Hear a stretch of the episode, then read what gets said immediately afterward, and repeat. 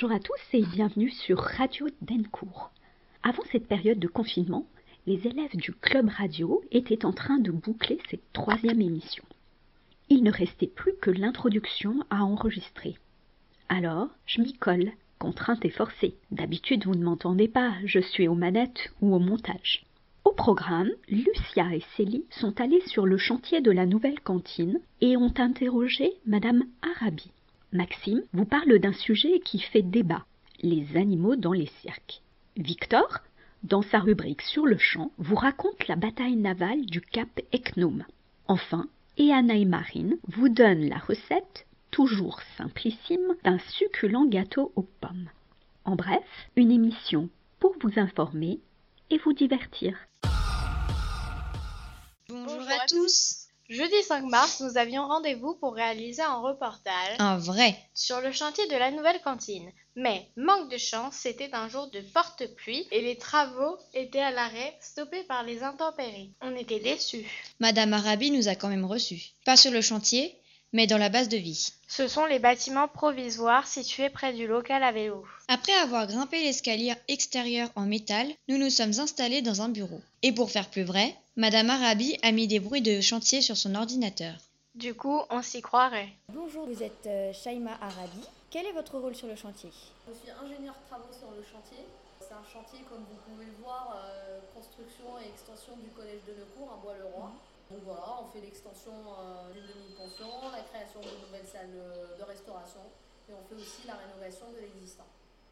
Et combien y a-t-il d'entreprises et d'ouvriers sur le chantier? Alors dans le cadre de cette opération, euh, il y a sept entreprises. On n'est pas en entreprise générale. Nous on fait le gros œuvre et le couvert et la rénovation de l'existant. Il y a une entreprise euh, pour le lot électricité, une entreprise pour le lot plomberie. Euh, il y a euh, aussi euh, le lot espace vert et enrobé qui est l'entreprise Alpha TP.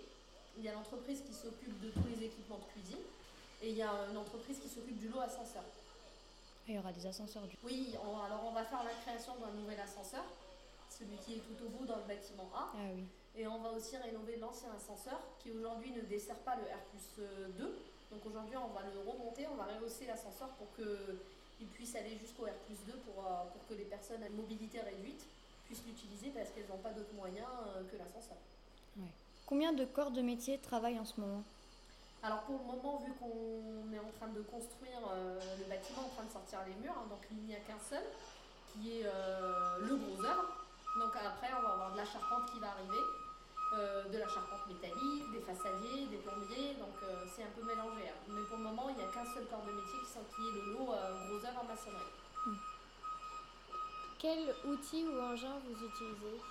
Alors pour le moment, on a une grosse PPM, c'est euh, une grue mobile. On n'a pas pu poser une grosse grue à tour parce qu'il n'y avait pas assez de place. Et vu la taille du chantier, vaut mieux une petite PPM, ce qui nous permet en fait de la bouger quand on veut. On a aussi des Manitou pour, euh, pour euh, ravitailler notre chantier en matériel. On a aussi des bennes à béton pour couler nos prémurs.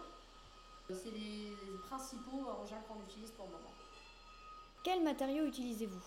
Là pour le moment c'est du béton, mais on va utiliser d'autres matériaux.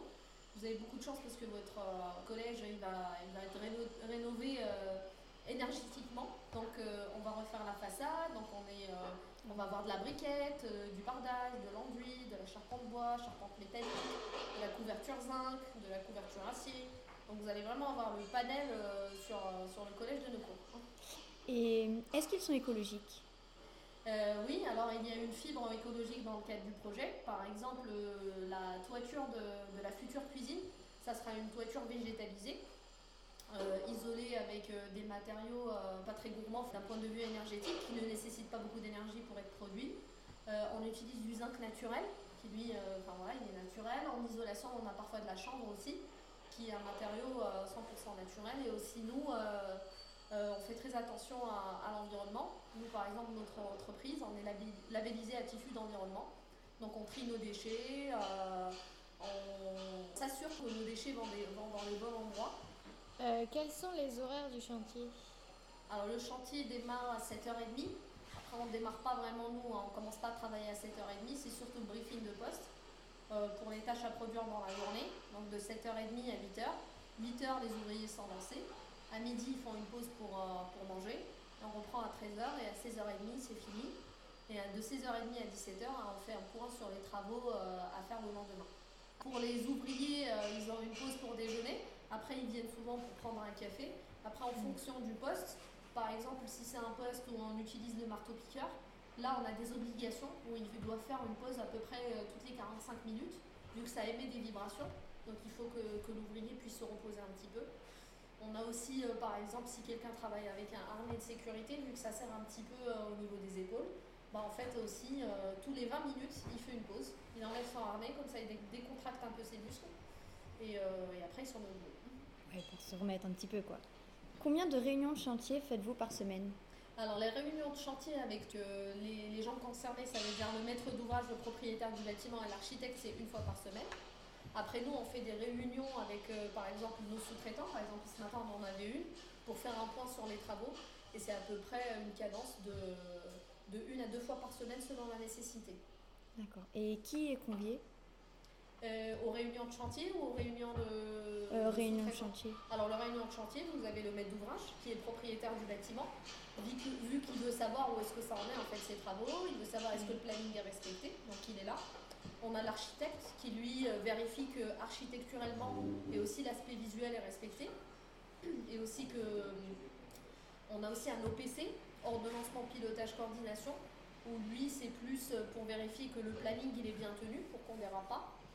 On a aussi euh, tous les structures qui viennent parfois en réunion pour voir que les normes, les euh, hypothèses de calcul ont été respectées. On a le bureau de contrôle aussi qui vient contrôler la qualité des ouvrages. Il y a parfois le CSPS, le coordinateur de sécurité et protection de la santé, qui vient voir justement que nos ouvriers travaillent dans de bonnes conditions, comme on l'a dit tout à l'heure, euh, pour les pauses, mais aussi que tous les moyens de sécurité sont mis en œuvre. Après, il y a les entreprises qui réalisent les travaux, qui eux sont là pour répondre aux questionnements de ces gens-là, de ce public-là.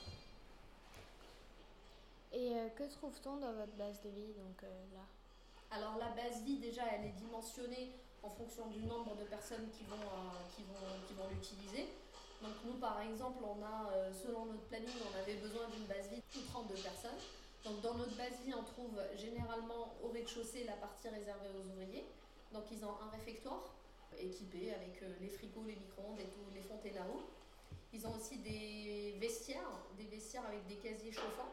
Comme ça, ben, comme aujourd'hui, vu qu'il pleut, si jamais leurs vêtements sont humides, mouillés, ils les mettent dans les casiers pour que ça chauffe un petit peu. Le lendemain, les vêtements sont chauds. Il y a des douches, qu'ils puissent se prendre la douche avant de rentrer chez eux. Il y a des toilettes. Et après, nous, ici à l'étage, c'est euh, l'encadrement. Donc on a aussi notre petit réfectoire pour manger. On a une grande salle de réunion on a des copieurs, on a nos bureaux individuels.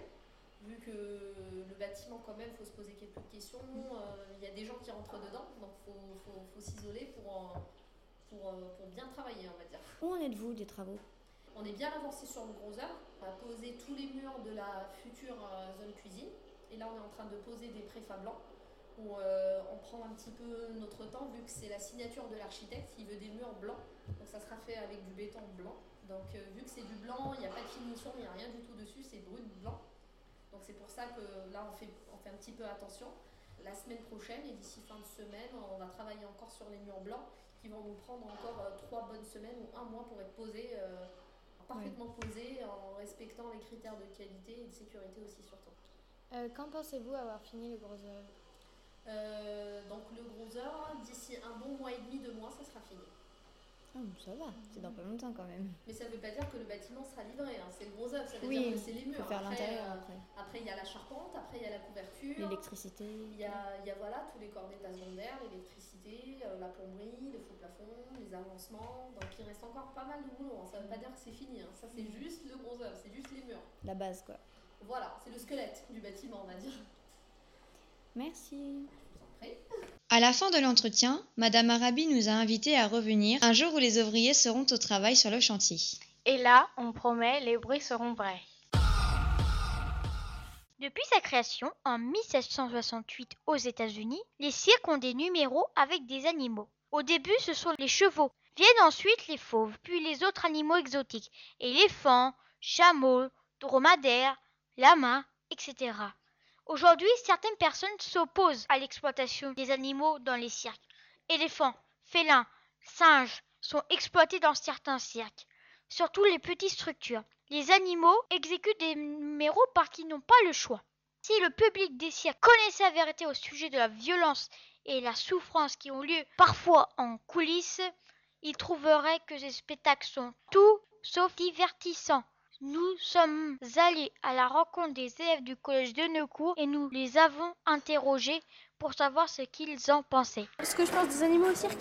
Bah moi je pense qu'ils devraient pas être enfermés. Enfin qu'après on se moque d'eux et ça c'est pas trop je trouve. Alors euh, pour moi les animaux euh, qui sont dans un cirque c'est ça amuse les enfants de voir les animaux qu'on voit pas forcément à part aux zoos.